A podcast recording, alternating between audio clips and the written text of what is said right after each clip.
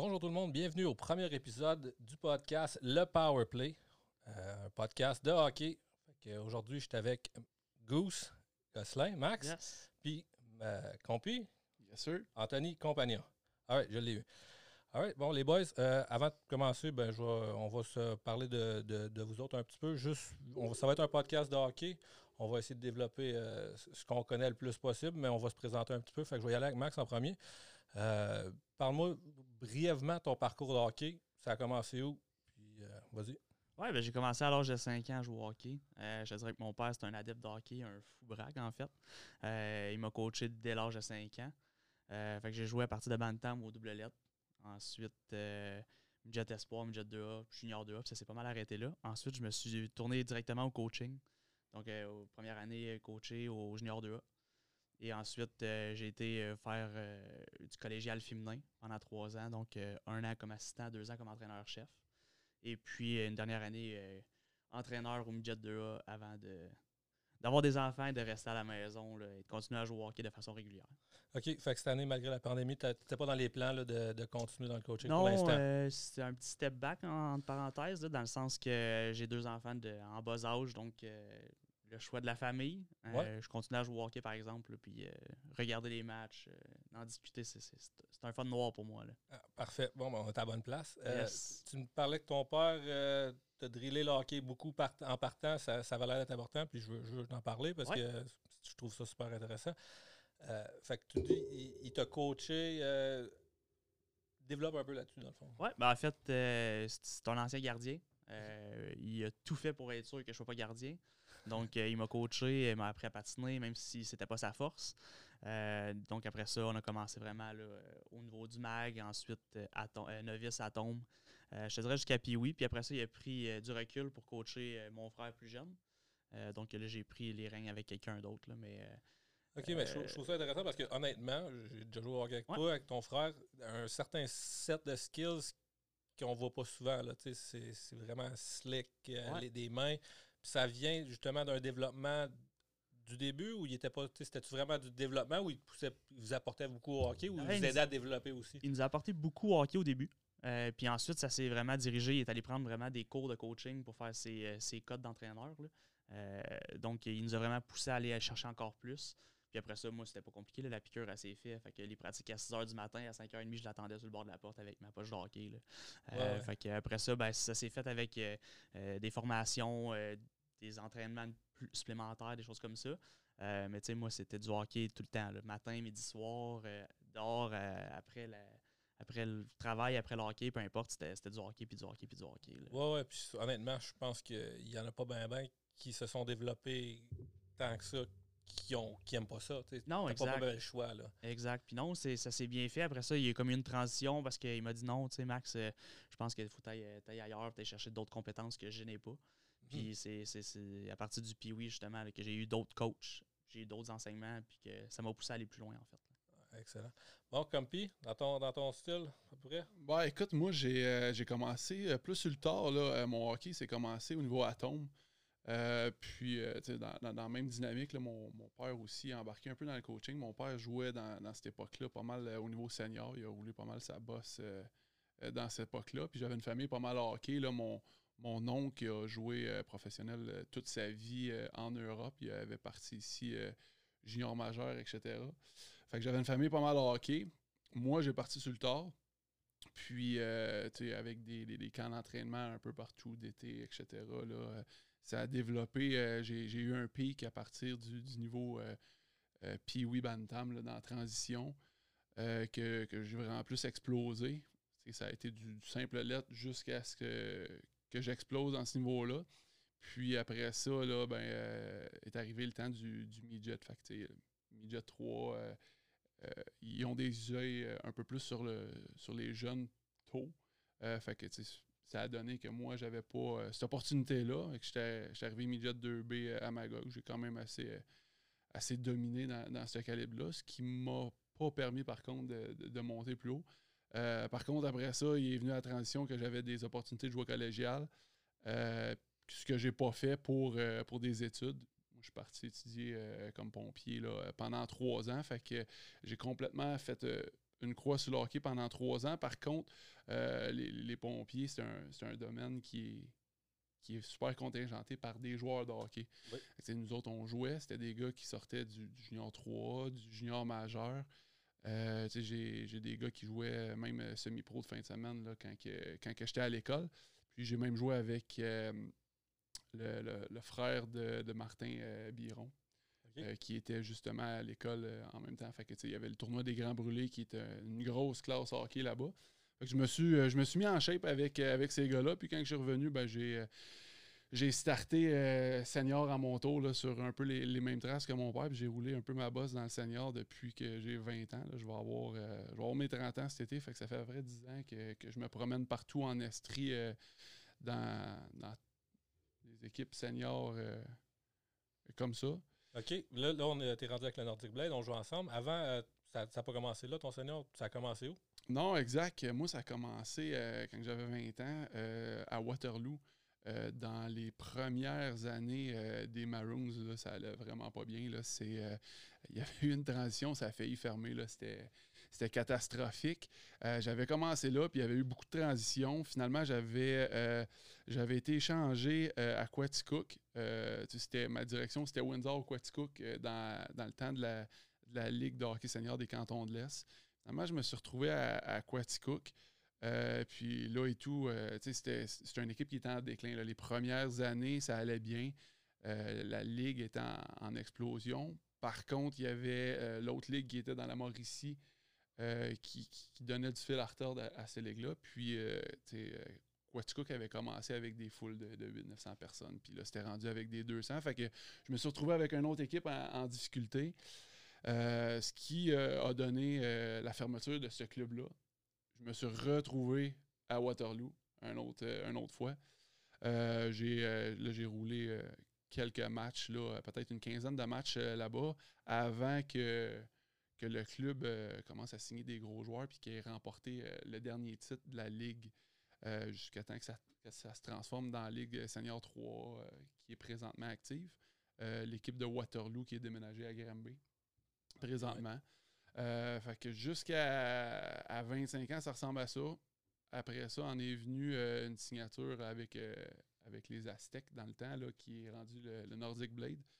Euh, puis euh, je, roule, euh, je roule ma bosse jusqu'à ce que ma carrière s'éteigne là-bas. Bon, ben, honnêtement, on a, un bon groupe, on a bien du fun. Je pense que ça vaut la peine de, faire la route de Sherbrooke. Là. comme tu dis, on a un, bon groupe. Je pense que je sais pas si tu as déjà regardé des opportunités d'aller monter de niveau, si c'est quelque chose qui t'intéresse encore. Non, ben Parce qu'honnêtement, tu es, de calibre. Ah, ben écoute, j'ai eu des téléphones, puis moi, mon, mon, mon, mon, niveau hockey rendu à 30 ans est pas mal, est pas mal topé. Là. Je ne m'attends pas à performer de, plus en plus. Par contre, je je pourrais pas mentir qu'à à, 22-23 ans, je jouais, au niveau senior, puis j'avais euh, j'avais eu des, une ou deux opportunités d'aller jouer dans des ligues, euh, euh, exemple là, en, Italie ou en, en, Belgique, si je ne me trompe pas. mais tu sais, c'est je gagnais pas je gagnais pas ma vie avec ça. j'allais c'est un beau voyage c'est ça c'est plus un trip de jeune puis moi à cette époque là euh, j'avais plus euh, famille maison je commençais à travailler j'ai eu euh, j'ai eu une petite fille un peu plus tard aussi fait que j'ai pris des décisions de, de, de, rester ici puis en même temps ça me tentait pas nécessairement de, partir d'aller jouer 4-5 ans au hockey de revenir puis de pas avoir rien au final c'est des décisions qui, ont fait euh, au final que je me suis ramassé euh, à jouer du senior ici. Puis je suis, euh, je suis, très bien où ce que je suis présentement. Puis hors d'un bon groupe de, joueurs de hockey qu'on a, je me suis je me suis fait une gang de chums. C'est rendu, rendu un peu ma famille, mes, mes amis. Fait que je suis bien satisfait des choix que j'ai pris. C'est un peu ce que je disais à, Max avant de partir. C'est l'atmosphère d'une chambre de hockey que, que moi-même, j'ai bien aimé retrouver quand j'étais avec le Nordic Blade. Juste pour euh, mon parcours personnellement, ben, j'ai joué du hockey mineur, euh, un petit peu de double lettre euh, quand ça a commencé le contact. Après ça, j'ai arrêté ça pendant 12-15 ans. Puis ça fait trois ans que je joue avec le Nordic Blade, j'ai repris ça. Honnêtement, ben, tu, tu, disais que tu étais à ton pic, mais je trouve que tu es un joueur qui s'améliore beaucoup. Euh, constamment. Euh, malgré que 30 ans, c'est un, chiffre, là, parce qu'honnêtement, tu es un gars qui se garde en forme, puis c'est sûr que ça fait juste trois ans, mais moi, je trouve que tu continues de t'améliorer. Puis, tu sais, on a du fun ensemble. souvent, on est les derniers qui débarquent la glace, on pratique nos shots, on pratique nos affaires. Puis, tu sais, ça, c'est le genre d'affaires que ça prend pour s'améliorer. Honnêtement, moi, à 28 ans, euh, je, pesais 240 livres, je n'étais pas en forme. Je jouais au hockey, j'étais correct, j'avais du fun, mais j'étais pas. Euh, si on peut parler avec Max, Phil, il m'invitait pas à son équipe de, des, Pipers. Euh, mais à 28 ans, j'ai fait le chiffre. souvent, les gens, ils pensent que ah, 30 ans, ça. Mais tu sais, ça, c'est vrai si tu es un athlète de, top, puis tu as, pratiqué toute ta vie, puis à 30 ans, tu es à ton pic. Mais si tu n'étais pas à ton pic, il y en a tout le temps que tu peux aller chercher malgré le fait que, oui, tu es rendu 30-35, mais moi, honnêtement, entre 28 et 35, j'ai pas, pas arrêté de m'améliorer, puis j'ai pas l'intention d'arrêter. Je pense pas que. Je continue d'essayer de m'améliorer, puis de, de, c'est sûr qu'un moment donné, le, Father Time, il va le rattraper, mais honnêtement, les gens qui ont une passion pour le hockey, ça, ça l'aide de continuer de se développer. Fait que c'était juste une petite parenthèse pour mon cheminement hockey. On va y aller, euh, on va partir ça. Je vais vous demander euh, qui que vous aimez voir dans la Ligue nationale comme joueur. S'il y en a un que, que, vous regardez, puis que vous aimez plus en particulier regarder jouer. Euh, je, peux, je, peux, je peux démarrer. moi, je suis un fanatique de Mark Shifley à Winnipeg. OK, ça ouais, c'est un, un grand bonhomme, un gros bonhomme, patine, bonne vision pas peur d'aller dans le trafic, en, fait. Euh, c'est toujours le genre, genre de joueur que j'aurais aimé avoir euh, avec le Canadien, par exemple. Euh, mais c'est vraiment le genre de joueur que j'aime regarder. Si je recule de quelques années, ben, Ryan Getzlav, c'était un peu dans le même style. il commence à vieillir, vous allez me dire, mais c'est le genre de joueur que j'ai toujours adoré regarder à TV. OK, fait que Mark Shifley, c'est un, un, gros bonhomme, c'est un centre. Oui. Euh, tu peux-tu développer un petit peu plus encore ce que tu Oui, ben en fait, c'est un droitier capable de jouer en avantage numérique, en désavantage numérique. Euh, tu vas vouloir le mettre dans tous les moments cruciaux des matchs. c'est vraiment le genre de joueur que je trouve qui est polyvalent, euh, que tu peux utiliser sur, dans n'importe quelle sauce, puis que tu vas être content d'avoir dans ton équipe. c'est un vrai centre numéro un. Exactement. en plus, il est droitier. des centres droitiers de premier plan, il n'y en a pas des tonnes non plus. Euh, je pense que c'est une denrée rare maintenant dans, dans, le national. La plupart des grands gauchers qu'on parle toujours sont gauchers. Là. Ouais, ouais, ouais. Euh, fait que non, c'est quelque chose que moi j'adore euh, avoir dans mon équipe. Alright, si tu as un nom qui te vient en tête?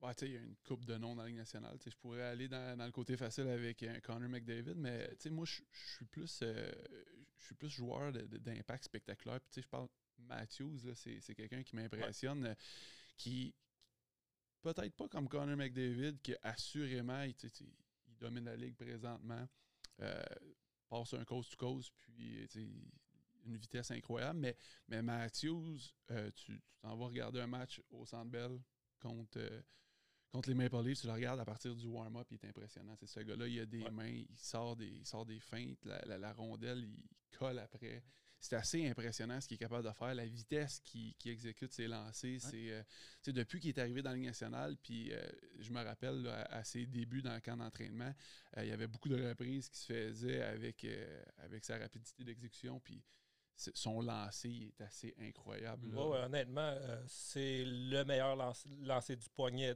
de la Ligue. Je pense que c'est le meilleur lancer du poignet ever.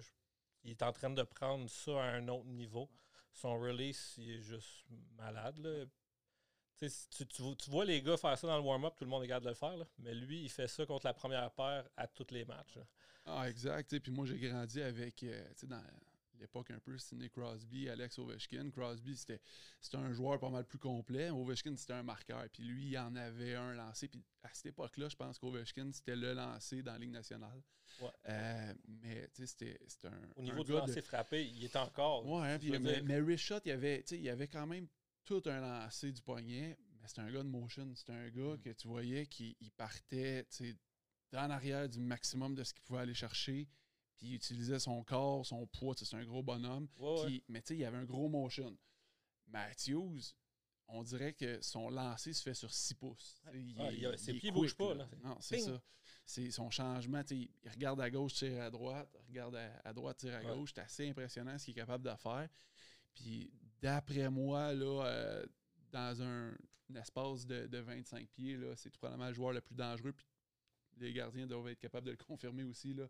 Ouais, ben, je, pense que sa fiche le, confirme aussi. Cette année, le premier scoreur, euh, je regardais, se dirige vers une saison de 51 buts en 56 matchs. Ah, c'est assez, incroyable. Pas de bon sens. Mais honnêtement, c'est aussi un joueur que je regarde euh, très, très, très, très, très souvent. Honnêtement, avec les Canadiens, on voit beaucoup les équipes euh, de la division Nord. Fait que souvent, j'essaie de regarder des games qui ne sont pas du Nord. Mais je veux dire, c'est lui que tu regardes avec, en plus avec Marner qui donne le tape. C'est tout un spectacle. Ils ont Tavares. Puis, euh, ben, écoute, ils ont une équipe d'étoiles à Toronto, c'est pas compliqué. Là. Ouais, ouais, surtout en offensive. Je veux dire, je vais pas rentrer dans les détails, mais j'aime pas la manière que leur club est, construit, mais je veux dire, honnêtement, pour une saison régulière, très, très, très, très, très dur à battre. Non, puis je peux même faire une petite flèche à, Ryan Lee. Là. Son équipe fera pas encore grand chemin dans les playoffs. non, ça me surprendrait. Euh, de mon côté, si j'aurais à en choisir un, je, dirais Nathan McKinnon. Euh, je veux dire, un, un, gars qui, oui, patine très vite, euh, mais je veux dire, hard nose, là, le gars n'a pas peur de couper au centre, rentrer dans, le trafic. pour, pour un joueur de concession de même, puis en plus, je veux dire, ça, ne fait pas partie de la glace, mais ce gars-là, il prend un pay cut pour le reste de l'équipe. Je pense que lui, Sidney Crosby, c'est leur genre de mentalité que ça prend pour, pour construire des équipes gagnantes. Puis honnêtement, je veux dire, ça, c'est le joueur. Moi, honnêtement, si j'aurais partir une équipe, lui ou McDavid, je prends lui à tous les jours de la semaine. Ah, McDavid va scorer plus de points, mais McKinnon, tu peux l'envoyer en piqué, tu peux l'envoyer. Je veux dire, j'ai checké gros des games de Connor McDavid cette année, honnêtement. Je l'adore, là. Tout un talent. Euh, un genre de, talent que tu peux pas décrire, qu'on n'a jamais vu, mais Chris, il backcheck pas. Ah, c'est ça, c'est un joueur offensif Seulement. pour vrai, je, l'ai vu à fond vers le net. Puis après ça, il, se fait la pas, ou peu importe, la, la, ça turnover. C'était contre Byron. Il était égal avec Byron, puis Byron au net. Byron est arrivé au net avant que McDavid arrive à rouge. Il n'a a pas backé fuck all. Puis on s'entend, s'il Byron il est rapide, là, mais ah, il, a pu mettre un peu de back pressure. Là. Ça laisse des traces à son équipe. C'est le capitaine, ce gars-là, c'est le gros joueur, c'est la vedette. Mm-hmm. Puis c'est quoi que les, les, jeunes joueurs ils vont, ils vont penser quand tu arrives là. Puis à même titre, Crosby, il est arrivé comme McDavid dans une équipe qui ne marchait pas initialement quand il a commencé là, en 2005-2006. Mm-hmm. Puis, euh, écoute, il a, monté une équipe, il a, il a relevé une équipe qui s'en allait nulle part, il a eu des Coupes Stanley. Je pense pas que c'est c'est ce que McDavid est en train de faire avec les Oilers en ce moment. Non, euh, ben, non, je pense que ça va passer beaucoup plus par Dry aussi si jamais ça, il y a vraiment un changement d'avenue. Euh, je regarde, si, vous regardez une game des Oilers, ben, vous allez voir, oui, McDavid a fini avec 4 points, mais vous allez voir Dry dans sa zone, par exemple. Vous allez le voir en désavantage numérique.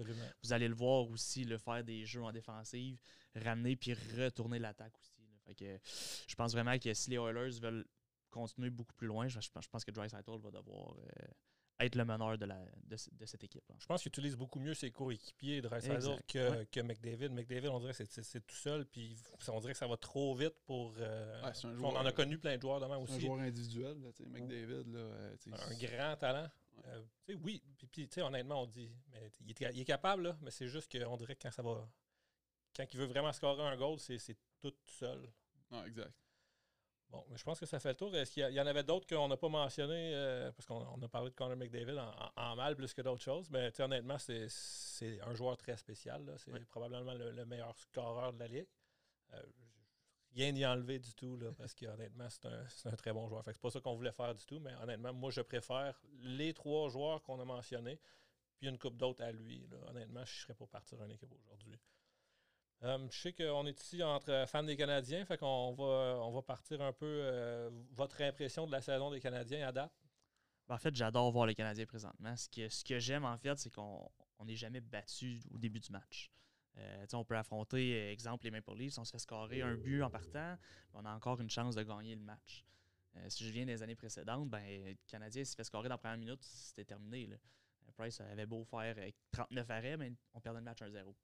Cette année, je trouve qu'on a des chances de marquer beaucoup plus souvent. Et puis, euh, la rondelle se retrouve dans le fond du filet aussi. fait que beaucoup plus intéressant à regarder beaucoup un match au complet. Oui, exactement. De ton côté, Compi? Ben, moi, je suis, euh, je suis agréablement surpris de ce qui, est, ce qui en est venu cet été. il y avait, c'était transaction par transaction. Il n'y a pas eu un, rebuild total dans, un coup. Puis euh, ce qui en est sorti au final, c'est, excellent. On a des on a de la relève comme qu'on n'a jamais eu. Puis, tu sais, je suis même prêt à dire qu'en ce moment, t'enlèves Weber puis t'enlèves Price. Puis, tu sais, on, on a un Primo qui s'en vient. On a un Caden Goulet qui, qui va tout probablement être un prochain leader défensif à Montréal. Euh, tu sais, c'est- c'est excellent. Là. Puis, tu sais, il y en a encore, j'en nomme pas. tu sais, Il y a des Cole Caulfield qui s'en viennent. Ah Fait que, oui. tu sais, C'est sûr que là, en ce moment, l'équipe a, a bâti sur un groupe. Puis, tu sais, le groupe, il est majoritairement sur deux joueurs. C'est Weber et Price. Puis eux autres sont dans leur fenêtre de performance. là, Ouais. Il reste au maximum deux à trois ans. Puis ça, si je parle plus de Carey Price, parce qu'un Weber va probablement être sur une pente descendante plus Ouais, rapidement ouais. que Price. Ouais, mais il l'est déjà parce qu'il était tellement. tu sais, Je veux dire, c'est un Exact. Là, fait que- Exact. C'est tout un défenseur encore. C'est un leader incontesté. Mhm. Mais tu sais, on, on- on se base un peu plus sur des, des Suzuki, sur euh, ce qui s'en vient. Puis ça, je- trouve ça, je trouve ça incroyable. Des, des Josh Anderson qu'on n'a jamais vu comme style de joueur euh, depuis. En tout cas, euh, moi, ça, je me rappelle pas d'avoir euh, connu un, un joueur euh, de cette trempe-là. On a eu des Alex Kovalev qui étaient des joueurs individuels. Mais tu sais, on peut, on peut même amener Nick Suzuki dans ça. Là, c'est- Honnêtement, très impressionné par Nick Suzuki. là. Il fait toutes les, toutes les, les bonnes choses, toutes les petites choses qui, qui sont. Tu sais, que ça prend du millage à apprendre. Là. On dirait que lui, ça n'y a pas pris tant de millage que ça, les apprendre, les maîtriser puis les faire à chaque fois. Exact. C'est son, son hockey IQ qu'on dit. Là, c'est, Mhm. tous les jeux sont comme définis d'avance pour lui, on dirait. Il s'en va dans la zone défensive, il s'en va en zone neutre, il s'en va en offensive.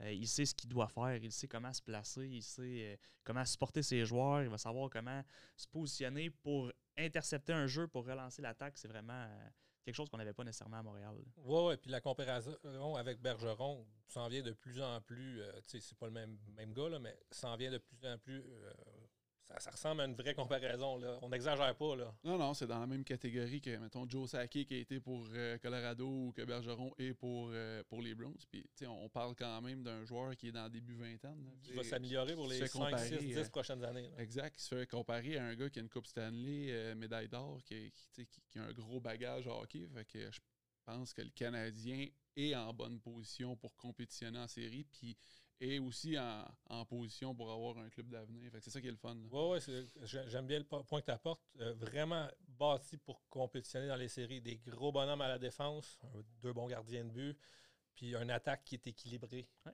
Euh, ça vient, si tu peux shut down une line, deux lines, mais honnêtement, les, les- les- la 3 et la 4 sont dures à matcher aussi. Fait que, euh, je pense que très, très bien bâti. Je- travail de Marc Bergevin, j'ai toujours été un, un énorme fan de son travail. C'est sûr qu'au début, il fallait lui dire un petit peu plus de patience pour voir. Puis c'était dur des fois à expliquer aux gens que c'est ça que ça prend de la patience, puis un, re- un reset, un rebuild, comme qu'on veut appeler ça. Mais euh, je veux dire, forcé d'admettre qu'il a fait beaucoup, beaucoup plus de bons moves que de mauvais. là. Totalement. Je suis d'accord. Si euh, on va partir avec l'évaluation, les, les gardiens de but, quelque chose. euh, je sais que tu es gardien de but au DEC, fait qu'on va partir avec toi. ben, en fait, j'ai toujours. euh, si jamais il y en a qui écoutent ou qui. de mes amis, peu importe, ils vont toujours vous le dire. J'ai toujours défendu Price euh, de long en large depuis ses débuts. Euh, puis je vais continuer de le protéger dans le sens que si les meilleurs joueurs de la Ligue nationale trouvent que c'est le meilleur gardien au monde, on est qui pour dire le contraire? Euh, fait que c'est vraiment mon point de vue. Euh, je sais qu'il ne connaît pas le, le- le début de saison escompté, mais le Canadien gagne. Ouais. Donc, est-ce que vous échangeriez que Price ait des statistiques de 9,50 avec un taux de, de moyenne de but alloué de, en, en bas de 2, mais qui aurait juste une victoire? Euh, le Canadien gagne présentement. Pourquoi est-ce qu'on s'acharne sur ces choses-là? Euh, fait que c'est mon point de vue. Pour ce qui est de Jake Allen, il fait un travail incroyable. C'est c'est ce que le Canadien avait besoin. euh, euh, avait besoin d'un gardien qui est capable de mettre dans le filet le soir que Price n'est pas là, puis qui donne une chance aux Canadiens de gagner. là. Fait que, euh, je- excellent. Chapeau. Chapeau pour Jake Allen. Absolument. Ah, moi, je suis complètement d'accord. tu sais, Je suis- j'ai jamais critiqué le, le travail de Carey Price. Puis même que j'en étais à sa défense, et il y a- il y a eu une époque qu'il y avait Alak, puis là, la, question était Alak ou Price. Et Alak, il fait quoi en ce moment? Tu sais, C'est plus là la question. Puis, euh, mon- encore là, si il y, y a des gens qui aiment ça sortir les stats, puis tu regardes les stats depuis, c'est similaire. On s'entend qu'à l'AC, il, il pogne tout le temps les deuxièmes goalers, puis il pogne tout le temps les clubs moins forts. là, je le sais. Moi, je suis- d'accord avec vous autres. Mais pour vrai, moi, je suis tout le temps un gars qui défend Price aussi. Ouais. Mais les arguments, le monde qui dit Ouais, mais là, les joueurs, ils le voient pas aussi souvent que nous autres.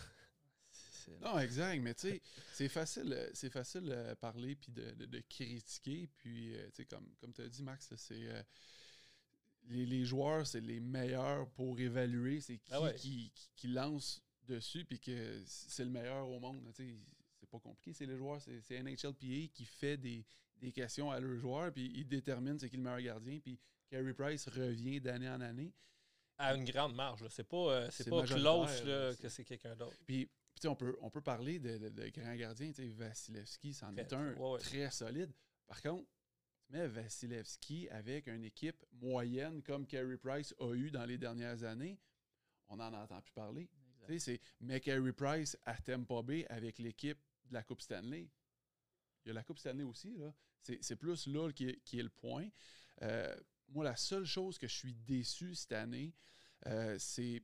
Puis peut-être Claude Julien est dépassé un peu. Claude s'en vient peut-être fatigué. Peut-être c'est c'est pas là la décision. On ne sait pas ce qui se passe en arrière de, l'écran non plus là-bas.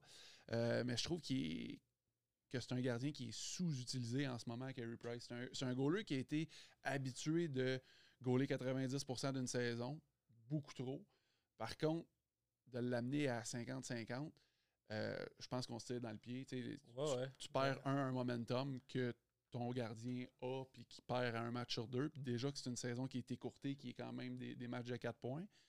Euh, fait que, on a un solide backup. Par contre, moi, je pencherais plus vers un 75-25 ou 70-30 pour la répartition des matchs. Mais tu sais, ça, c'est. Ouais, ouais. Mais c'est, avec la semaine de off qu'on vient d'avoir, ça, ça a vraiment fait une cédule qui était bizarre. Je pense que dans le flot des choses, honnêtement, Jake Allen a joué, je pense, 4-5 matchs, puis il y en a 3 que c'était des back-to-back, fait que tu peux pas vraiment rien dire.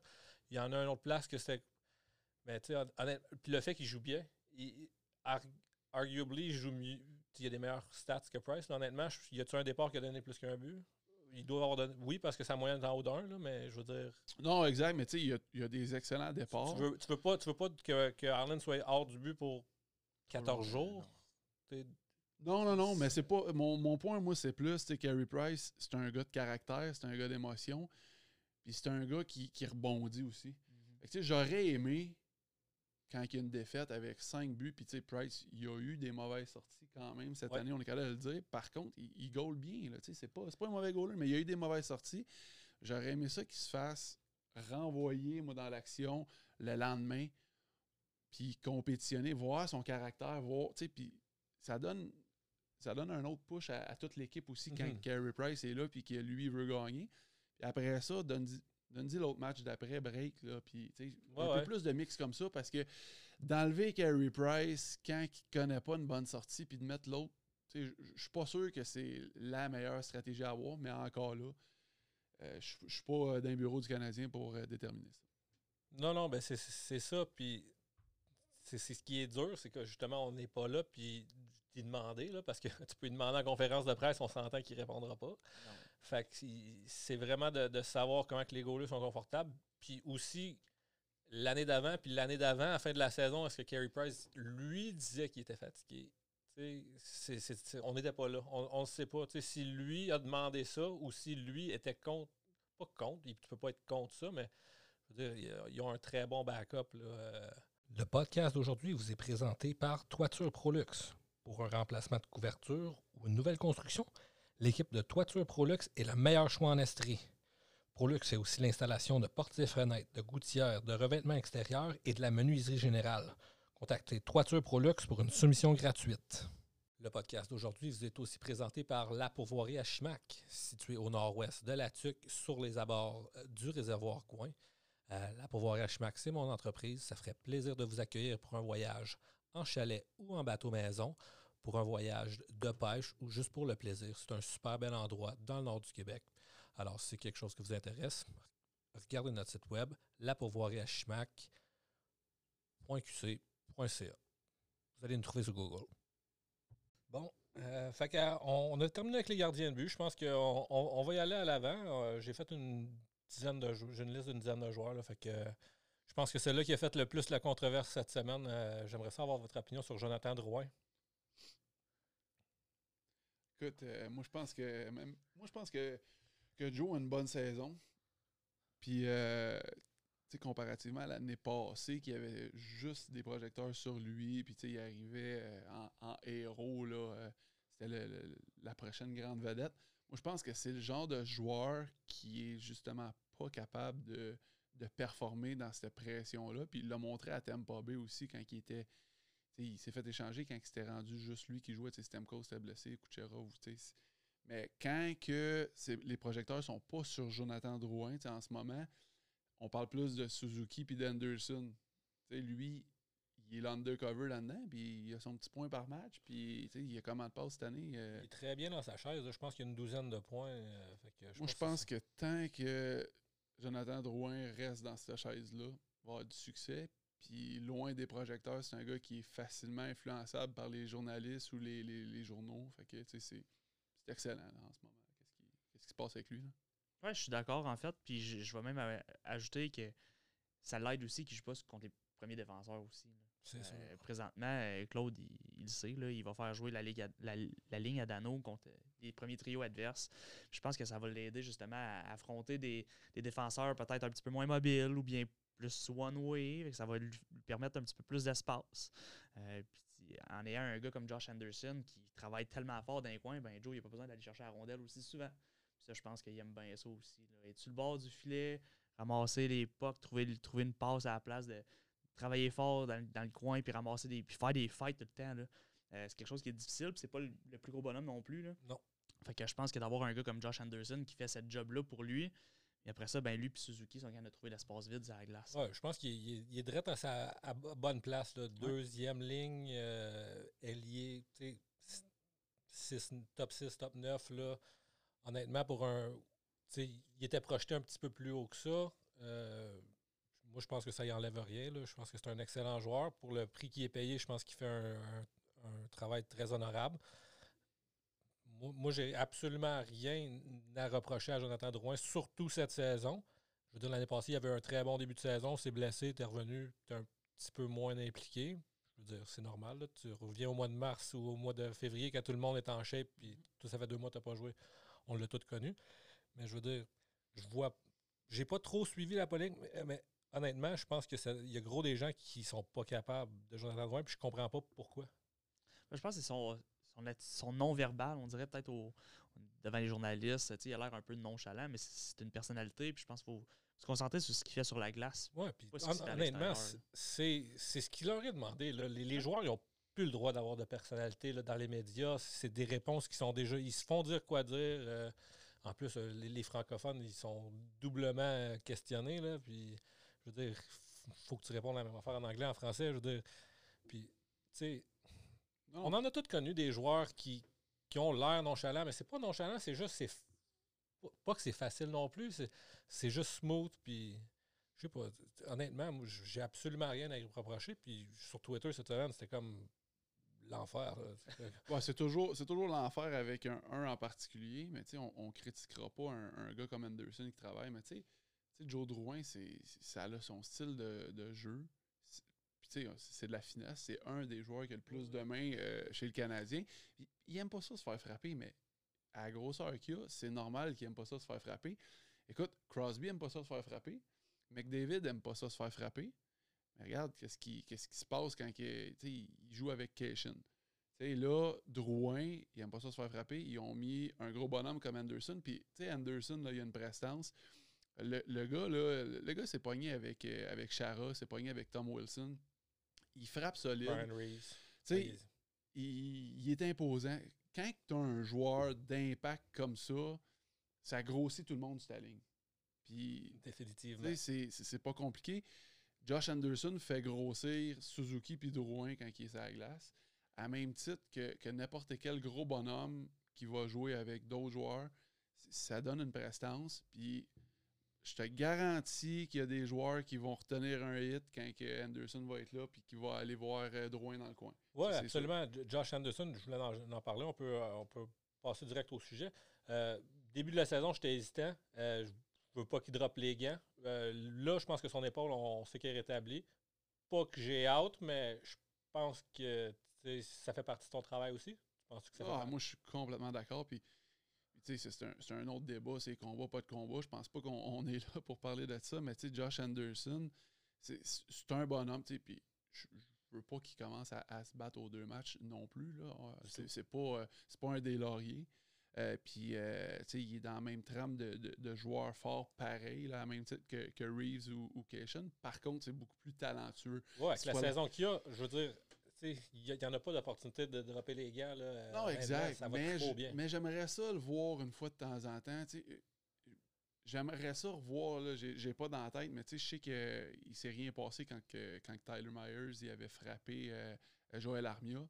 Euh, mais j'aimerais ça le voir plus impliqué dans ces situations-là, d'aller un peu plus de l'avant. Par contre, il produit offensivement. Le message qui se fait passer en arrière du banc, c'est peut-être d'être tranquille aussi. Oui, ouais, c'est certain. Euh, mais L'épaule, on ne sait pas non plus. Hein. Je veux dire, que le docteur, il a dit euh, six mois.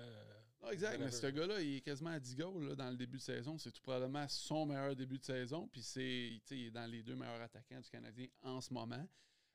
puis, on parle de sa robustesse. Là, probablement le gars qui a le plus d'accélération chez le Canadien aussi, au poids qu'il a. Là. Écoute, j'ai la même shape que lui, puis je comprends pas comment il fait pour accélérer de même. Là, puis j'ai jamais compris. Là. Euh, d'après moi, il est capable de suivre Byron. fait que c'est à ce point-là. Ouais, ouais, c'est incroyable. Sa force de jambe doit être juste euh, incompréhensible. mais je veux dire, euh, Max, as-tu. En fait, je suis totalement d'accord avec vous. Par contre, moi, je, je veux qu'il s'éloigne des, des, bagarres pour la simple et bonne raison que présentement, on a besoin de lui sur la glace.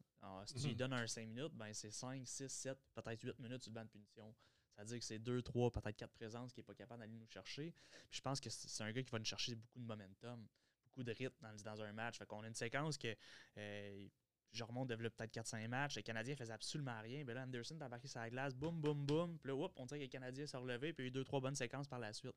Fait est-ce que d'aller se battre, pour moi, c'est. Ouais, non, je suis d'accord avec euh, je pense qu'on est allé chercher un gars comme Edmondson. Ben, je pense que c'est lui qui est allé, justement, le, match suivant, qui est allé chercher Myers puis qui lui avertit. Puis je suis beaucoup plus à l'aise que ce soit Edmondson qui fasse ce travail-là. Peut-être que ça ne tente pas, mais euh, que, que, Anderson, que moi, je pense qu'on a besoin sur la glace puis que je pense qu'il est sous-utilisé présentement. Ouais, euh, chez Claude Julien adore utiliser quatre trios. Euh, puis son, son, temps de glace est beaucoup plus réparti que, que d'autres équipes.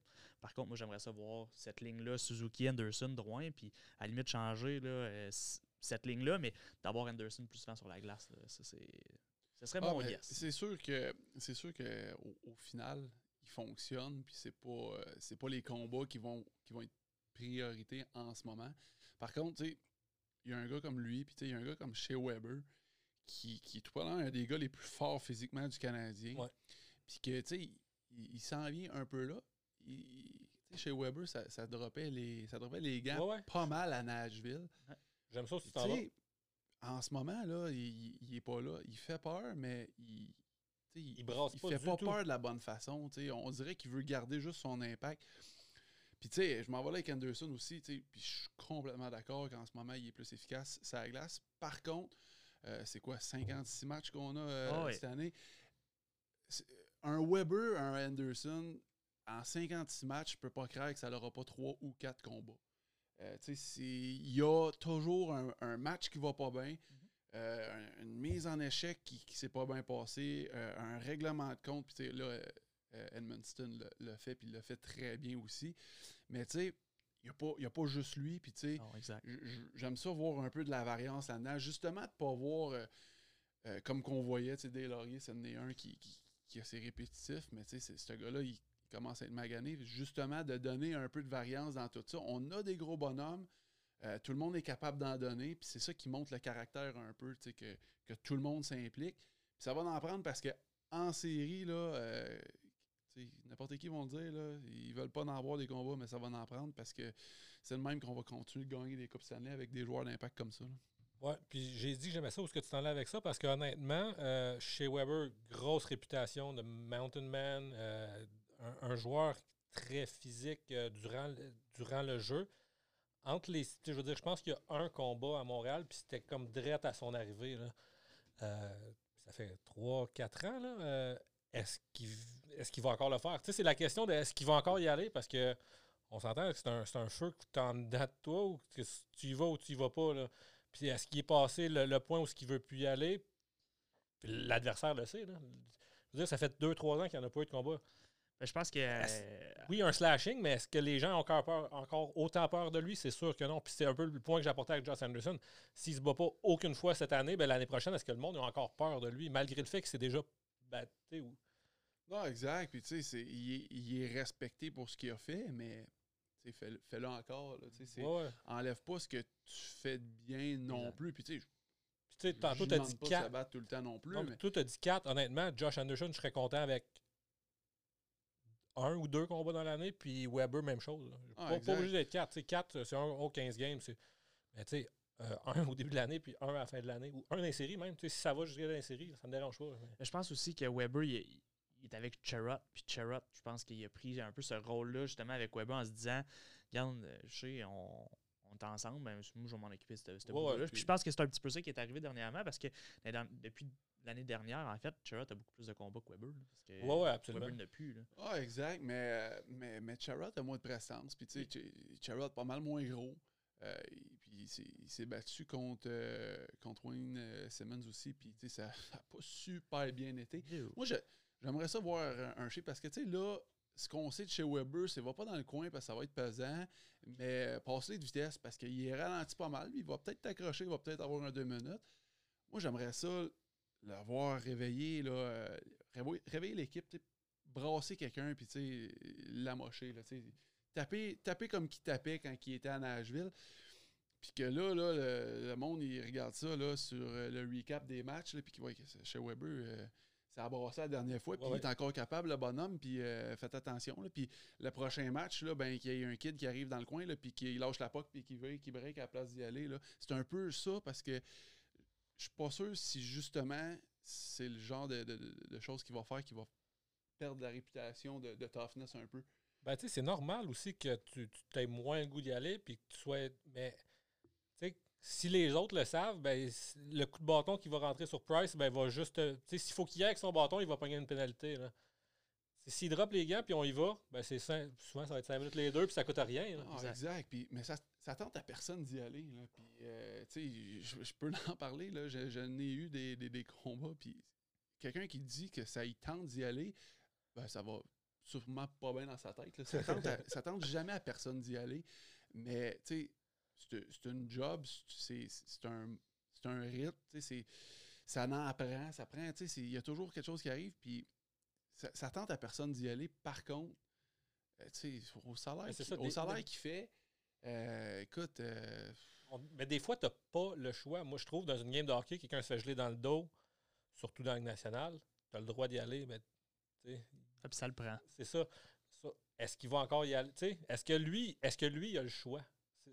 Puis oui, euh, oui, Charrett va y aller. Puis si c'est Charrett qui se fait jouer dans le dos, est-ce que. là, honnêtement, je pense que ça fait deux ans qu'il n'y en a pas eu de combat. J'exagère peut-être, mais.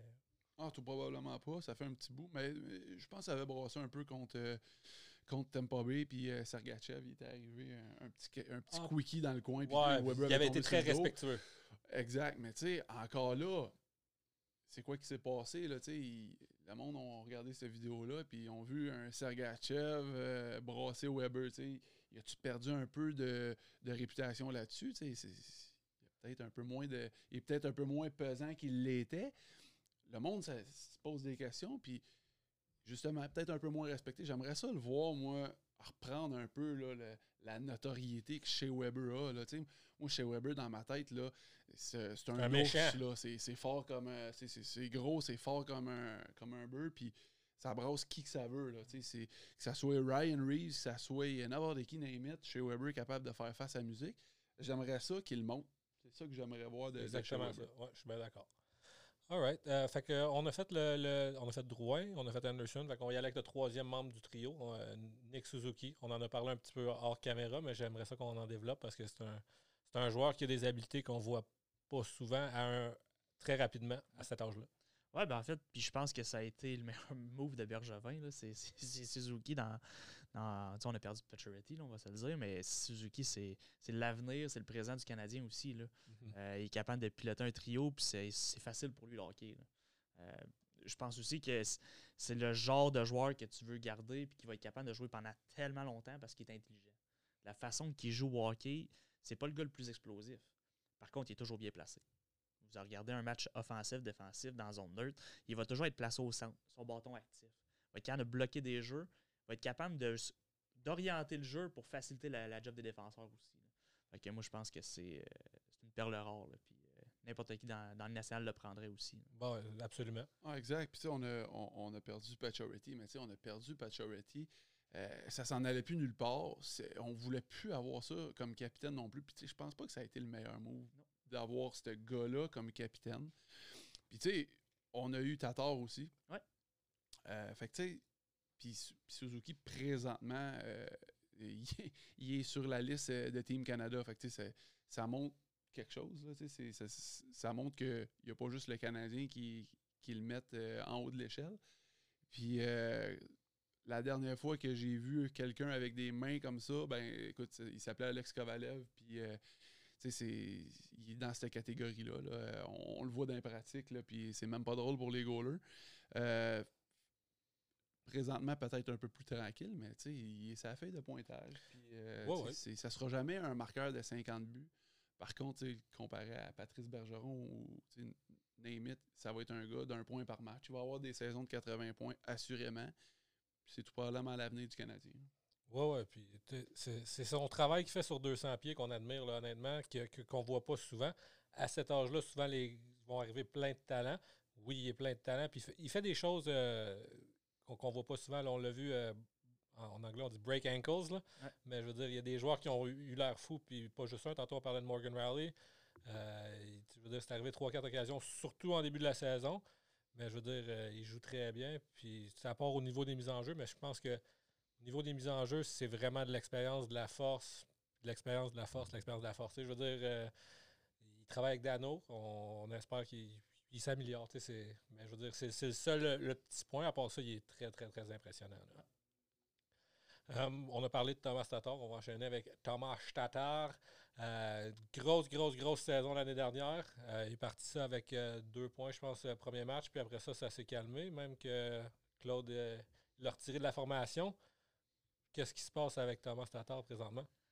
Ça peut être euh, plusieurs raisons. C'est sûr que la dernière année de contrat, euh, Seattle qui s'en vient, c'est peut-être des choses qui trottent dans sa tête, mais je pense qu'il faut vraiment qu'il revienne à la base. Euh, Dano Gallagher, lui, c'était pas compliqué. C'était on fait ça, puis on travaille fort, puis on travaille plus fort que l'adversaire, puis si on est en zone offensive, on n'est pas dans notre zone, puis on marque des buts.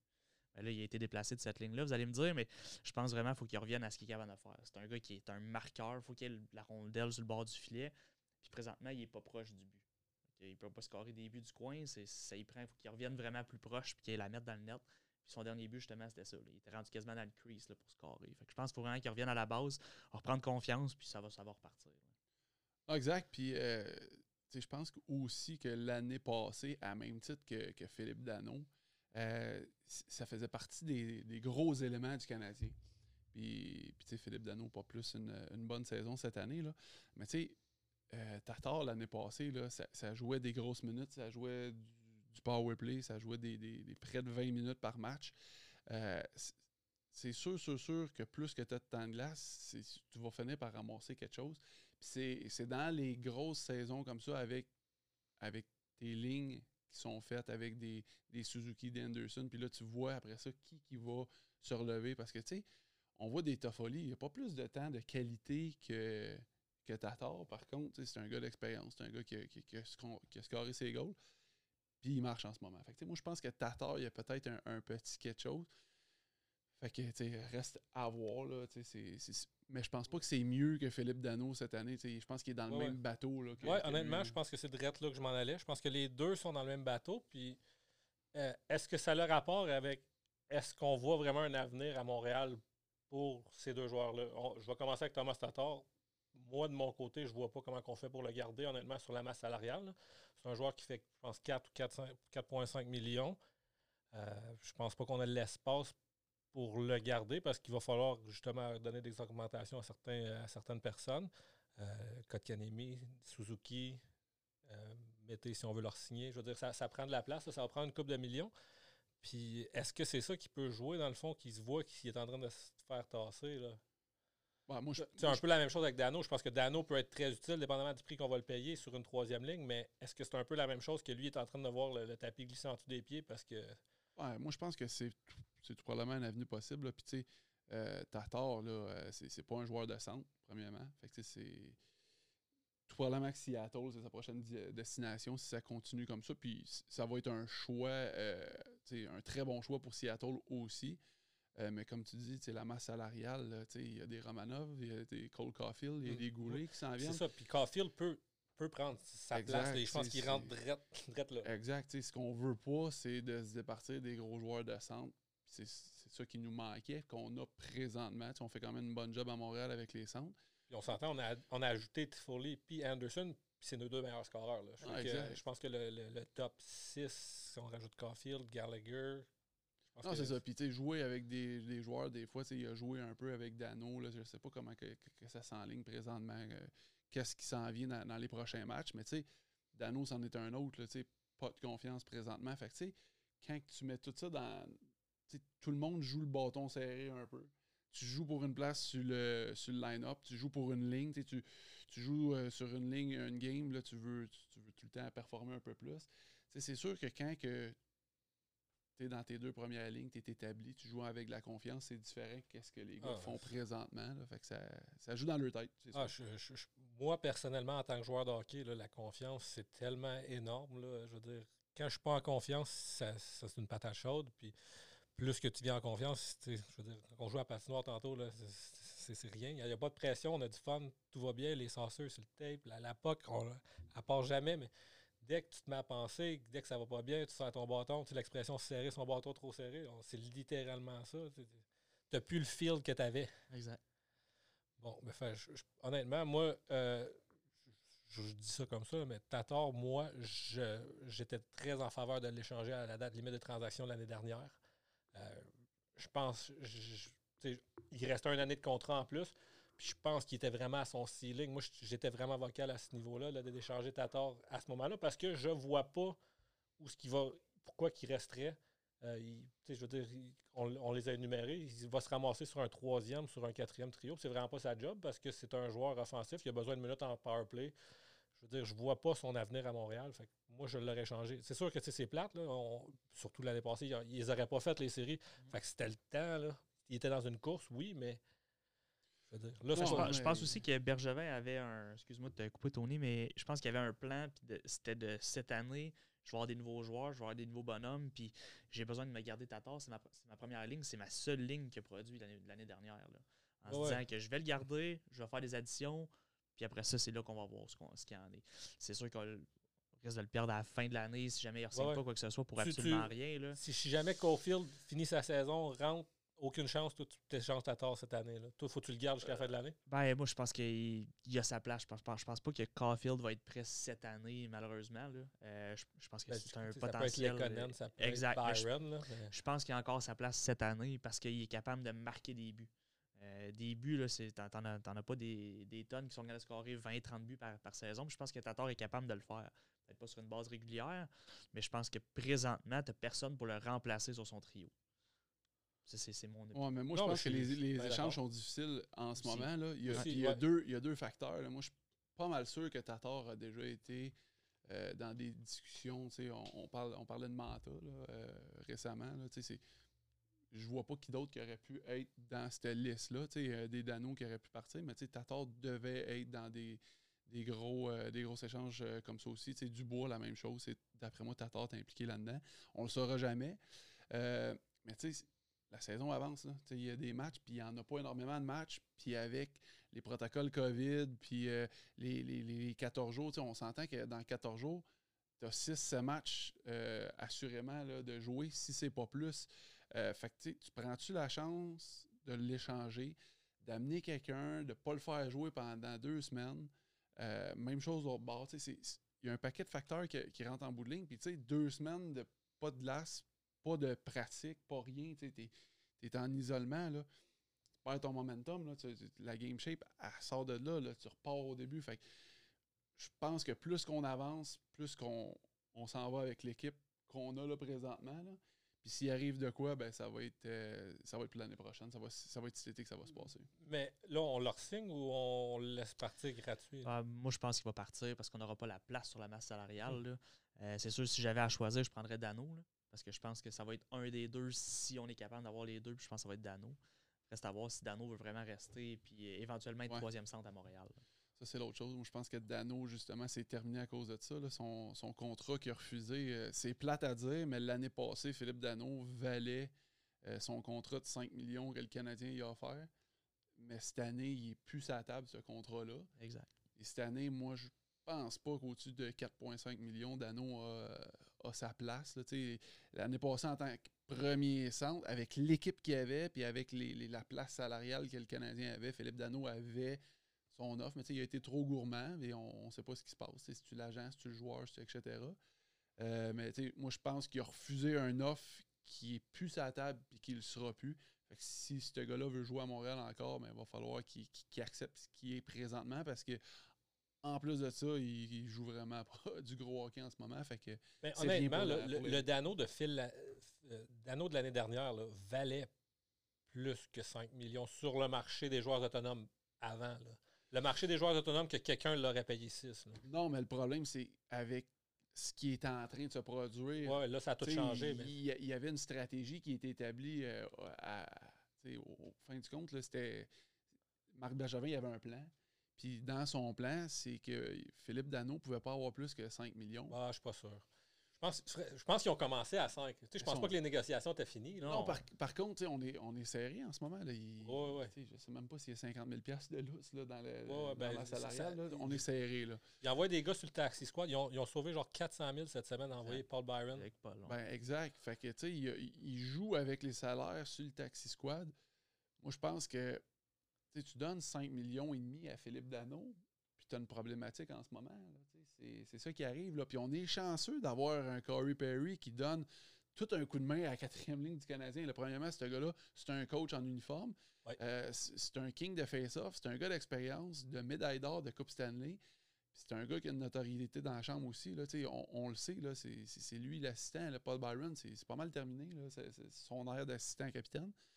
Fait que on est chanceux de l'avoir pour le salaire qu'on a, mais tu sais, donne 500 000 de plus par année à Philippe Dano cette année. On ne sait pas c'est quoi qui va arriver parce que c'est sûr qu'il joue mal avec le, fait qu'il n'y a pas de, contrat de signé. Mais il y a une problématique quand même. c'est là mon, point que je pense que le plan de Bergevin, il était fait, puis du lousse, il n'y en avait pas tant que ça avec le plan qui s'en allait. Oui, oui. Fait que euh, ça, c'en est un autre. Ça va être un, très grand dossier tu ne peux pas l'échanger pendant cette. Tu en as besoin. Tu en, as besoin pour, pour gagner cette année. Mais encore une fois, un autre joueur qu'on risque de perdre pour absolument rien. Je, veux dire, peut-être qu'on va être capable d'échanger ses droits pour un, cinquième round, mais je veux dire, c'est quand même. Euh, je veux dire, c'est pas dans la philosophie de personne, mais surtout pas dans la philosophie de Bergevin de perdre des gars pour rien. En général, il n'y a, pas d'équipe qui aime ça. Moi, moi j'aimerais mieux ne pas l'avoir dans les playoffs que de le perdre rien. Ah, je, ne suis pas d'accord. Je pense qu'il est capable d'amener quelque chose à l'équipe, euh, même si c'est sur une troisième ligne. Je pense qu'il je veux dire, présentement, Evans fait un travail similaire. Evans monte, puis quelqu'un d'autre c'est la quatrième ligne. Puis... cliqué ton Ouais, c'est pas, parfait. On va le repartir quand on va changer de sujet. Mais c'est, je fais juste. Je pense que.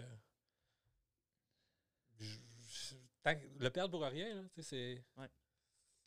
on a gagné, on a gagné l'échange Weiss euh, Fleischmann, mais s'il part rien, on l'a perdu. Ah, mais, pas on l'a perdu, mais tu comprends? Je veux dire, on perd la pyramide. moi, je pense que Tatar et Dano, euh, c'est leur dernière saison à Montréal. Puis ça va. Si Dano s'entend pas présentement sur les termes que le Canadien veut lui donner, puis comme je te dis, moi, je pense qu'il s'est fait offrir 5 millions, puis ce contrat-là, un, il est plus valide, puis il n'y a plus de place pour ça. Moi, je pense que qu'est-ce qui est sa table présentement, c'est peut-être 4,5 millions sur le, basé sur le fait de comment il joue en ce moment, puis sur qu'est-ce que l'équipe donne aussi. Là. Parce que Phil Dano. valait... pas ça présentement. non, exact. Mais tu sais, Phil Dano valait 5 millions dans le contexte de l'équipe de l'année passée. Là, on est ailleurs. Là. Euh, avec les joueurs qui gagnent 5 millions sur, la, sur le line-up en ce moment, Philippe Dano vaut jamais ça. Ouais, ouais. Josh Anderson fait quoi, 6,5? exact. Là. Puis on a des gars qui vont avoir des contrats signés qui valent pas mal plus que euh, Philippe Dano. moi, je pense que si Dano ne signe pas son contrat en ce moment. Puis, l'autre problématique aussi, c'est que lui veut un contrat de 5 millions et demi. Présentement, je connais pas grand monde de la façon que lui joue qui vont le signer à travers la Ligue nationale. Puis deuxièmement, il n'y a personne qui a de l'argent de l'os en ce moment. Les équipes, ils roulent sur pas d'argent. Ils ont de la misère à payer nos joueurs. Il a, ça coûte de l'argent à la Ligue nationale faire rouler ça cette année. des joueurs, ils vont en signer quand ça va être des aubaines. Ils ne signeront pas euh, un Philippe Dano euh, overpayé parce que lui veut un peu plus d'argent. Ça n'arrivera pas. c'est là la problématique de son refus de contrat. Fait qu'on va enchaîner. Euh, on a fait les deux premiers centres. fait qu'on va y aller avec le troisième. Yesperi Kotkiniemi. on, va, on va commencer avec Max. Ouais, ben en fait, moi j'aime son potentiel. je pense qu'il n'a pas encore atteint ce qu'il est capable de faire. c'est un gros bonhomme.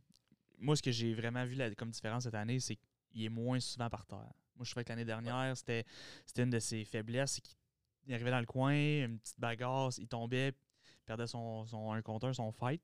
Je pense que cette année, il est un petit peu plus constant pour ça. Il y a encore place à amélioration, c'est sûr. Mais euh, je pense que je vois du positif, puis je serais pas prêt à le laisser partir pour rien. Ah, absolument. Moi, je, suis un grand fan, mais on va y aller avec Tony. Je sais que ton opinion ouais, moi, est un peu différente, mais, mais tu sais, Kotkanemi, en, en, termes, c'est pas un mauvais joueur, mais, mais justement, tu parlais de. Il, tombe un peu moins. J'ai de la misère à comprendre que tu arrives dans la Ligue nationale puis que tu tombes. dans mon livre à moi, tu arrives dans la Ligue nationale, tu es supposé d'être prêt, tu es supposé d'être à, l'état homme pour jouer. Tu pas supposé. C'est pas une ligue de d'apprentissage. c'est la ligue. Là. Ouais, ben, il n'aurait pas dû faire le club à Je ne mets pas la, je mets pas la sur lui. Peut-être peut-être deux ans dans la Ligue américaine. Ce gars-là aurait joué à Détroit. il aurait jamais... sa première année. Là, exact. Il aurait, jamais... il aurait joué à Détroit. Il n'aurait jamais joué avant 23 euh, ans dans la Ligue nationale. C'est là le point. L'autre chose, c'est son encadrement. Parce que, tu sais, moi, je trouve ce gars-là, il s'est fait dire au début de la saison Hey, t'as une grosse shot, prends-la, on veut que tu shottes. Là, il shot. On, le sait la journée d'avant qu'il va shotter. Et il shot euh, par-dessus, à côté, dans le chest. Et... Puis, ce que j'aime vraiment pas, puis tu sais, moi, je suis un joueur de caractère, je suis un, joueur d'émotion. Puis, c'est un gars-là, il, se fait voler un but, il, manque sa shot. C'est un gars qui a, le sourire accroché dans la face. Il retourne au banc, il, sourit. J'aimerais ça, moi, qu'il perde son bâton dans, dans, la baie vitrée ou qui, qui sac au banc ou qui, qui s'en aille en arrière puis qui, qui, renverse tout, qui, soit en sacrement. Moi, je comprends pas que, que tu joues à ce niveau-là, que tu veux le performer. Puis, tu sais, ce gars-là, il a un bon potentiel. Là, il, n'est pas vieux, là, mais qu'il n'y a, pas de hargne. Euh, puis ça, c'est. Moi, je pense que justement, ça le stall un peu, ça. Parce que pour performer, ça te prend de la hargne. Pour vouloir t'améliorer, ça te prend plus de hargne que ça. Ben, il en démontre un petit peu. Là. je pense qu'il est, leader pour les mises en échec. Il, s'implique physiquement. puis il s'est renforcé. Là, je veux dire, il tombe beaucoup moins. Il n'aurait pas dû être dans la Ligue nationale, comme on disait tantôt, à 18 ans. Je pense pas qu'il était assez fort. Il, avait le, il, a, le talent, puis le Canadien était assez euh, faible, qu'il pouvait faire le club. Mais je veux dire, euh, c'était probablement je pas la manière de le développer non plus. Moi, je pense que si ce gars-là, il n'aurait pas joué une game dans le show, genre, euh, ça serait un plus gros prospect que Caulfield ou euh, que n'importe qui. je veux dire, s'il il serait encore en Finlande, là, ce serait le number one prospect. Non, c'est ça, mais il frappe. T'accordes complètement des bonnes mises en échec. Ce gars-là, il est gros, là, c'est, un bonhomme. Là, mm 6 pieds 2, il va peser 220 livres.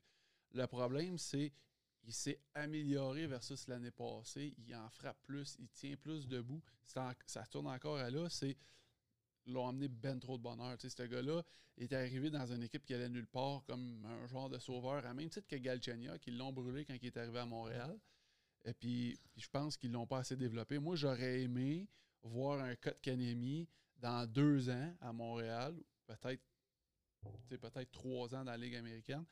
Voir ce gars-là patiner, shotter au net, puis frapper comme il fait là, mais arriver dans la Ligue nationale comme ça, prêt.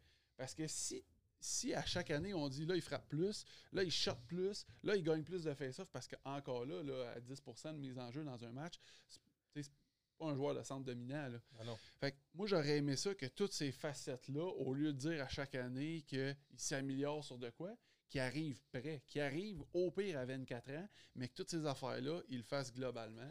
Puis qu'il arrive en confiance. Là, c'est le problème, c'est qu'il va arriver il va peut-être développer au même niveau, sauf que quand il va arriver là, à place d'arriver avec pleine confiance, il va arriver, il est plus sûr, il est plus. Exactement. Puis, tu sais, c'est à même titre.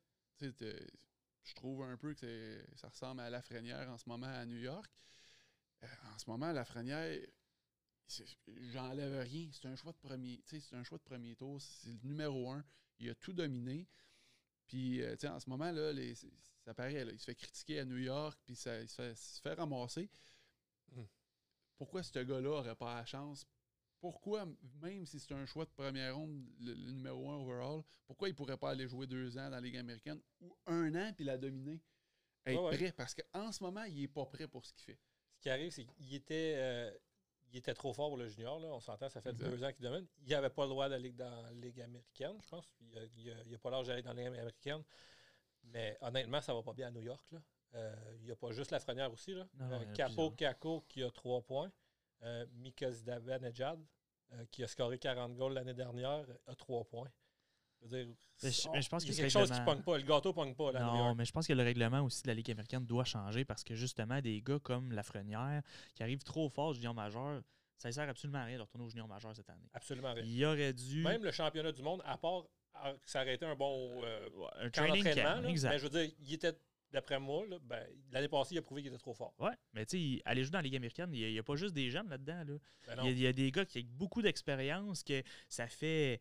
Ils ont joué dans les nationales, sont revenus dans la Ligue américaine, puis sont comme entre deux. Hein, on a un, Xavier Ouellet qui est capitaine euh, au Rocket de Laval.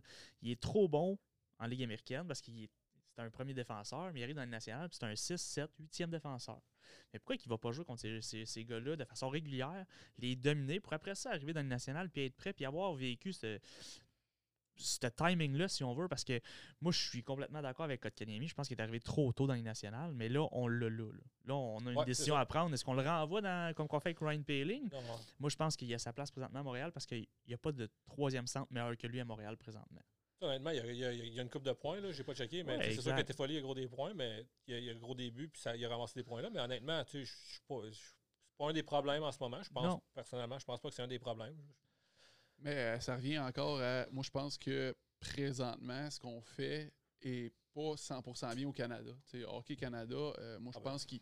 Je pense qu'ils aiment bien ça, vendre, euh, vendre du rêve, vendre des gros joueurs, vendre, vendre des, des, des, joueurs à 18 ans, des Sidney Crosby qui arrivent et qui dominent tout. Euh, comparativement à ce qui se passe ailleurs. Parce qu'on on voit bien euh, qu'il y a d'autres joueurs qui arrivent, des Russes, etc., qui ont joué en KHL, qui ont joué. La recrue à Minnesota, c'est le meilleur exemple. Kaprizov. Kaprizov, présentement, c'est lui qui s'enligne sur probablement un Calder ou un, un aussi à, Ottawa. C'est des gars qui, ont joué avec des, des, pros, avec des hommes. Puis nous autres, on arrive, on a notre petit junior majeur ou qu'on pense qu'on domine. Puis c'est une très bonne ligue pour, pour la Ligue nationale en, développement. de développement. Par contre, il n'y a pas d'entre-deux. Tu passes de des kids. Tu sais, la Frénière jouait, puis je ne crache pas sur aucun joueur qui joue présentement dans la Ligue junior majeure euh, présentement. Là, mais il jouait avec des joueurs qui joueront même pas pro il y a plus que 50% de ces joueurs-là qui n'auront pas d'avenir professionnel réel dans, dans, le hockey. Puis là, lui, il domine ça. Puis là, après ça, l'autre step, c'est la Ligue nationale. La meilleure ligue au monde. Fait que là, tu fais quoi? Là, là tu... je comprends pas, moi, justement, que la Ligue américaine, qui est la Ligue professionnelle que nous, on côtoie, qu'on a à côté, parce qu'il n'y en a pas d'autres. Il n'y en a pas de Cochelle, il n'y en a pas de Dell, il n'y en a pas de. De, college jusqu'à 24 ans. Exact. Fait c'est là. Puis on permet même pas à ces joueurs-là d'aller se développer quand ils arrivent, selon le règlement. Fait puis, la Ligue nationale va le changer, là, on a entendu parler. Ouais, ouais, et la Frénière va être un, jurisprudence de, de ce fait-là. Mais, euh, mais c'est ça. Moi, je pense que justement, des, des arrivent beaucoup plus près que la Frénière l'est. Sans dire que la Lafrenière n'a pas plus de talent que ce gars-là. La Lafrenière. Euh, il, va être meilleur. Je, ne peux pas, je peux pas croire qu'il va pas faire des 80 points dans une saison. Ce gars-là, c'est un talent pur. même ses coéquipiers le disent dans le camp d'entraînement que c'est un phénomène. Mais là, en ce moment, ils sont en train de le brûler, puis les médias le rentrent dedans. Il, était habitué de jouer 25 minutes à Rimouski sur toutes les unités que tu pouvais, même affaire pour Team Canada. Fait que, tu sais, c'est. Puis, pas parce qu'il n'y en a pas, là. Il joue 20 minutes à New York, il joue 20 présences par match. Tu sais, il y en a du temps, là. Mais c'est ça. Je pense qu'il n'est pas prêt en ce moment pour ça.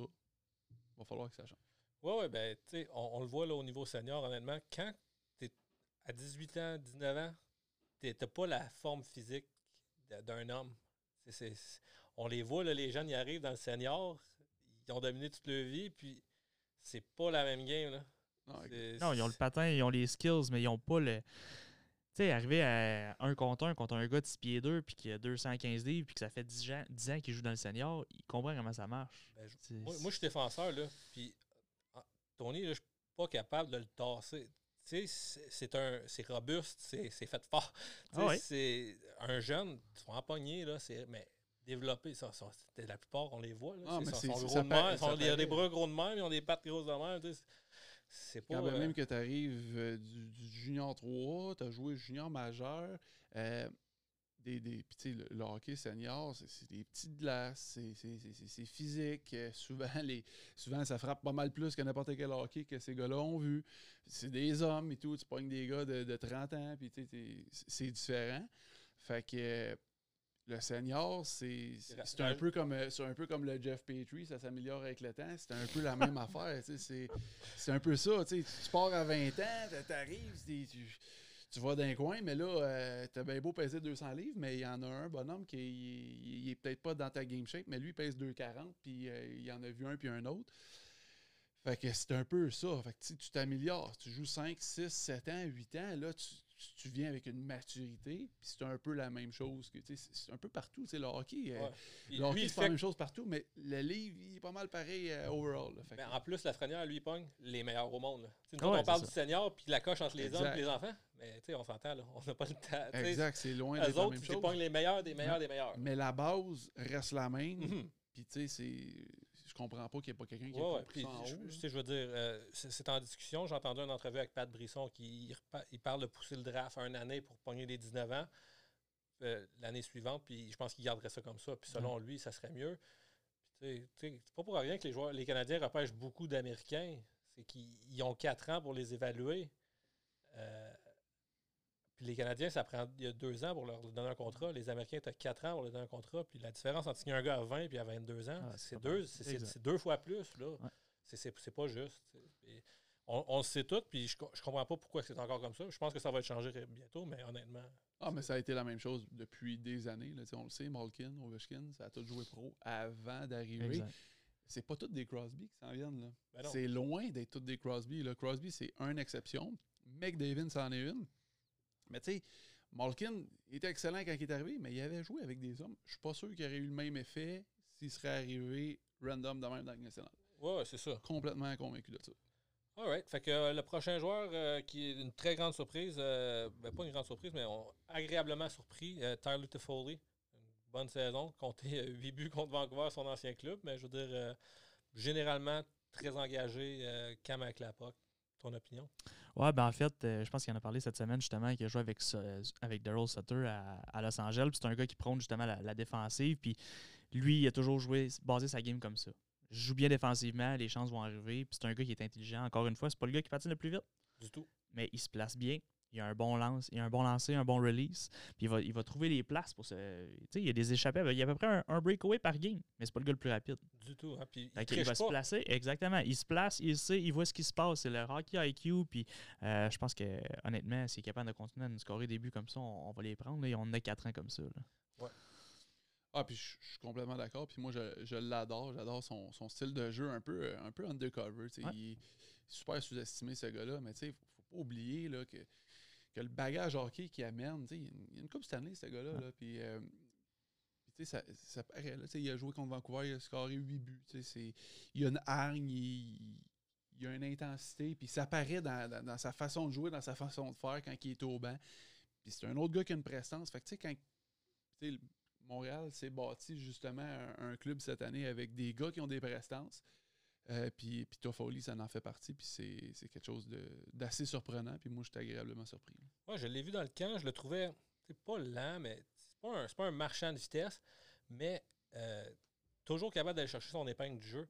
Ce qui est très. comme C'est son IQ, IQ qui fait qu'il est tout le temps à bonne place. Il n'y a pas d'énergie gaspillée peux pas te faire pogner à mauvaise place quand t'es pas rapide. non, c'est deux on, fois plus long revenir. On l'a parti sur le troisième, sa troisième ligne, puis il joue powerplay puis Ike. Fait que lui, son temps de glace, c'est pas grave. Il, va aller le chercher ailleurs, puis il va trouver une façon de produire pour le Canadien, puis c'est excellent dans le fond. Là. Ouais, ouais. Puis cette mentalité-là que le Canadien cette année, là, que tout le monde est dans le même bateau, tout le monde est capable de prendre sa chaise.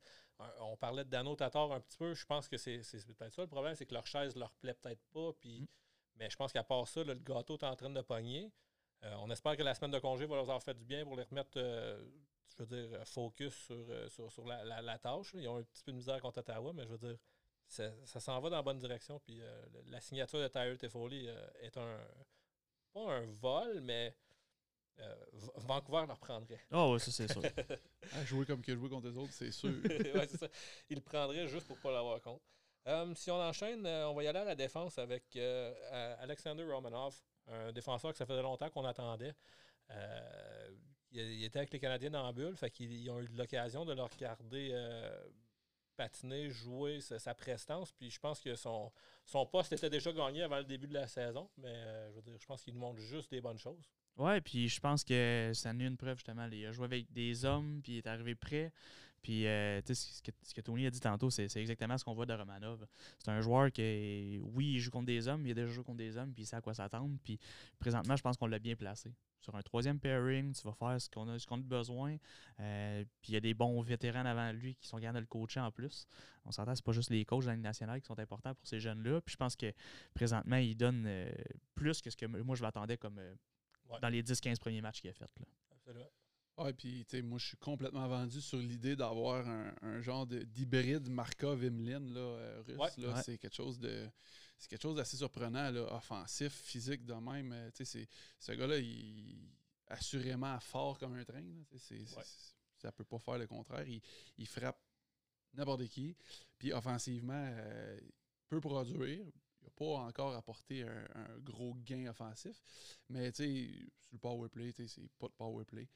Euh, mais présentement, on, le voit juste ses premières passes. C'est des, des, lasers d'un bout à l'autre. Euh, ça fait aucun doute.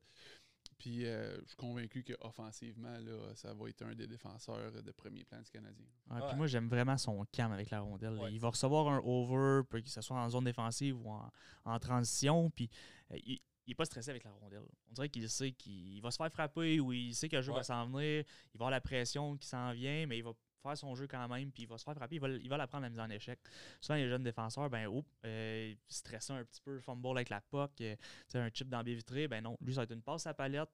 Le jeu il est en transition, puis je pense que les, les attaquants sont, sont super contents d'avoir un gars comme lui pour relancer l'attaque aussi. Ouais, honnêtement, c'est direct là que je m'en allais avec ça. Souvent, tu le vois qui passe en arrière du net, il a déjà levé la tête, il sait ce que ça s'en va, mais c'est c'est direct ce qu'on parlait, là, la, prestance Peut-être parce qu'il a déjà joué, parce qu'il est habitué de se faire frapper par des hommes, mais honnêtement, ça ne dérange pas de se faire frapper. Glisse, lève la tête, la met sur le tape, ah, prend la mise en échec, puis continue. Il n'y a plus l'attaque. C'est vraiment. il, a, monté la marche, mais on dirait qu'il a juste passé une marche. C'est ce qu'on disait tantôt. Là. il est à sa place. Il n'a pas pris deux steps. Là. Il, a vraiment passé de la KHL jusqu'à la NHL. Puis je veux dire, c'était surprenant qu'ils ne jouaient pas bien ben dans KHL. Je, veux dire, les Russes sont euh, notorious pour ça. quand ils savent que tu t'en vas, ils ne te font pas jouer, mais c'est quand même très surprenant parce que le kid est prêt en arrivant. Non, mais on l'a vu l'année passée au championnat du monde. C'est un, joueur excessivement dominant. Le Canadien a bien fait ça, justement. Mais probablement que le joueur et son agent ont une part de, responsabilité là-dedans. Les Russes sont bons pour arriver prêts. c'est de là la différence entre un Alex Romanov puis Alex euh, Lafrenière qui. Euh, il y a un gap, là, puis tu le vois, là, mais sans pour dire que Lafrenière va être un flop. jamais dit ça, puis je le crois pas non plus. Euh, par contre, c'est la différence d'arriver près. Absolument. Euh, on va rester à la défense. On va y aller avec Jeff Petrie qui joue super bien depuis le début de la saison. Euh, je ne vais pas y accorder le Norris parce que je ne veux pas que Max il, sorte de son siège. Mais euh, je vais y aller avec Compi en premier. Parle-moi de. Ben écoute, moi je pense que Jeff Petrie, puis il est dans le Norris, pas dans le Norris. Il va falloir qu'il y ait plus de, stabilité pour avoir un Norris. Tout probablement plus offensif et défensif. il est beaucoup offensif, mais il y a des games que des fois, il va disparaître. On l'a vu, il y a un début de saison éclatant. Ces 10 premiers matchs, je t'accorde que s'il aurait joué de même pendant toute, toute l'année, tout probablement qu'il aurait pu être dans la course. Par contre, disparaître des matchs comme ça, euh, je pense pas qu'un défenseur de Norris peut le faire. Euh, puis euh, le côté défensif, des fois, laisse à désirer sans dire qu'il n'y a pas un bon côté défensif. Mais tu sais, c'est un gars qui est, comme je disais tantôt, ça s'améliore avec le temps. Il est arrivé d'Edmonton c'était quasiment rien. Puis selon moi, puis je pense que tout le monde va être d'accord avec ça, c'est le défenseur numéro un du Canadien, ce gars-là. Euh, on peut, chez Weber, il n'est plus là, puis dans ce siège-là, puis il n'est plus en forme comme Petrie l'est présentement. Euh, puis c'est un gars qui, a un bon lancer, il a une bonne vision de jeu, un coup de patin assez incroyable. puis Montréal utilise beaucoup euh, en power play le, système de jeu du tag back. C'est il ramène la rondelle, puis c'est un joueur, d'habitude, c'est un joueur d'avant. Puis souvent, c'est Jeff Petrie. Puis Montréal, ils ont commencé à le faire à deux aussi, cet tag back-là. Puis c'est souvent, c'est Jeff Petrie qui, qui part en arrière. D'habitude, c'est un défenseur qui, qui relaisse ça à un attaquant. Puis à Montréal, on parle d'un défenseur. Puis c'est lui, tu sais, mobile, patine large, protection de rondelle. C'est assez surprenant ce qu'il fait. Puis, euh, tu sais, en powerplay, c'est un arme fatale, tu sais, d'habitude. Ah quand, il y a, quand il y a une chance de prendre son deux secondes pour un lancer, euh, on ne lui donne pas deux fois. Là quelques très beaux buts cette saison déjà. Max, vas-y. En fait, moi, j'aime tout ce qui est côté offensif de, Jeff Petrie. Ça, j'y enlèverai jamais, euh, même qu'on a vu l'amélioration depuis qu'il est, arrivé d'Edmonton. Par contre, moi, c'est son côté défensif. Euh, côté un contre un, zone défensive, placement défensif, je, trouve que souvent, il, est porté à confusion. Euh, c'est-tu moi y aller, c'est-tu pas moi y aller? Puis je pense pas que c'est de mauvaise intention. Je pense vraiment qu'au niveau hockey, ce gars-là est bon avec la rondelle. Et sans la rondelle, c'est plus difficile. On a souvent entendu parler à Montréal, sans la rondelle, il faut être bon. Là. Mais je trouve que ça n'est un, justement, qu'il pourrait encore stepper up. Puis je, vous l'accorde, il s'est amélioré. Là, ça, ça, se compare même pas jusqu'à quand il est arrivé. Par contre, je trouve qu'il se fait battre trop facilement par moment. Puis des fois, c'est même pas nécessairement un 1 contre 1, ça va être la façon qu'il est positionné. Il va se positionner, il va se tourner, mais la demi-seconde, il a perdu son joueur, ça va créer une chance de marquer. Ça n'a peut-être pas d'impact sur un but physiquement, par contre, ça va être euh, du momentum que tu vas créer à l'autre équipe. Puis je pense que des fois, c'est des, des moments comme ça qui peuvent être cruciaux qu'éventuellement, ben, ça rattrape Jeff Petrie. Puis je pense que cette année, ben, il y a l'avantage de jouer avec un gars comme Joel Edmondson. Puis je pense que ça fait toute une, différence parce qu'il est dans les, dans les meneurs présentement, dans, le plus-minus. Tandis que si vous regardez les saisons passées, il, est loin de ça. Il est souvent dans le négatif. Puis je veux juste apporter un petit bémol parce que notre euh, connotation a l'air un petit peu négative, euh, mais parce qu'on en a parlé un petit peu avant, puis on parlait de Jeff Petrie pour le Norris. Je pense que la conversation qu'on vient d'avoir, c'est pourquoi Jeff Petrie n'est pas un défenseur de, Norris. Sauf que je pense qu'on peut s'entendre les trois à dire qu'on est très satisfait de oh Jeff Petrie pour son salaire, puis ce qu'il nous demande, ce qu'il nous apporte. On est tous bien contents. Moi, ce que j'enlève pas, c'est que on, on parle de, Norris, puis on, on, a une vision sur ce qu'est le trophée Norris. Puis on parlait de, Victor Edmond tantôt. Probablement un défenseur beaucoup plus complet pour avoir un trophée Norris. Par contre, euh, c'est quoi les critères à la fin euh, de l'année qui vont être sur la table pour un trophée Norris. si on, si on met un Eric Carlson, si Piquet Souben a gagné un trophée Norris, pourquoi Jeff Petrie ne pourrait pas l'avoir? Ben là, ça, c'est ma question. ça va être quoi les critères qu'ils vont mettre à cette année? Cette année? Parce qu'il y a toujours beaucoup de choses qui sont dans, dans le même panier c'est pas une gamique, mais pas loin. Victor Edmond est bon offensivement, bon défensivement, mais si ça mène à rien, il sera pas nommé sur le Norris. Je dis pas que c'est pas lui que je prendrais avant Jeff Petrie. Par contre, si Jeff Petrie, en 56 matchs, il a 50 points, puis tu sais, c'est dominant. Puis dans les choix, les 12 choix qui vont être sur la table, Jeff Petrie est là, puis que je sais pas qui va être à côté. J'y enlève pas que possiblement il peut avoir un Norris. Ça va dépendre des critères. Les critères peuvent être différent d'année en année. Oui, oui, absolument. si Eric Carlson a gagné, c'est parce que des fois, la défensive, c'est pas important dans le voting du Norris. Parce qu'on s'entend Eric Carlson, ça peut être une liability. Oui. Fait que euh, je pense qu'on a fait le tour de tous nos joueurs. Euh, si on va y aller euh, deux, trois petites minutes là, sur Marc Bergevin. Ben, en fait, je pense que c'est la plus grosse saison qu'il y a eu. En termes d'entre-saison, il a connu, il est allé chercher des joueurs qui ont un impact direct. Hein, on a parlé d'Anderson, on a parlé de Toffoli. On n'a pas parlé beaucoup de Jake Allen, mais lui aussi, là, il va donner du repos à Price. Euh, mais je pense qu'il a fait un travail énorme, puis un travail excellent. Puis il y en a qui vont le critiquer pour certains choix, mais je pense que moi, depuis le début qu'il est arrivé ici, là, je, suis, euh, je suis très satisfait avec euh, Marc Bergevin.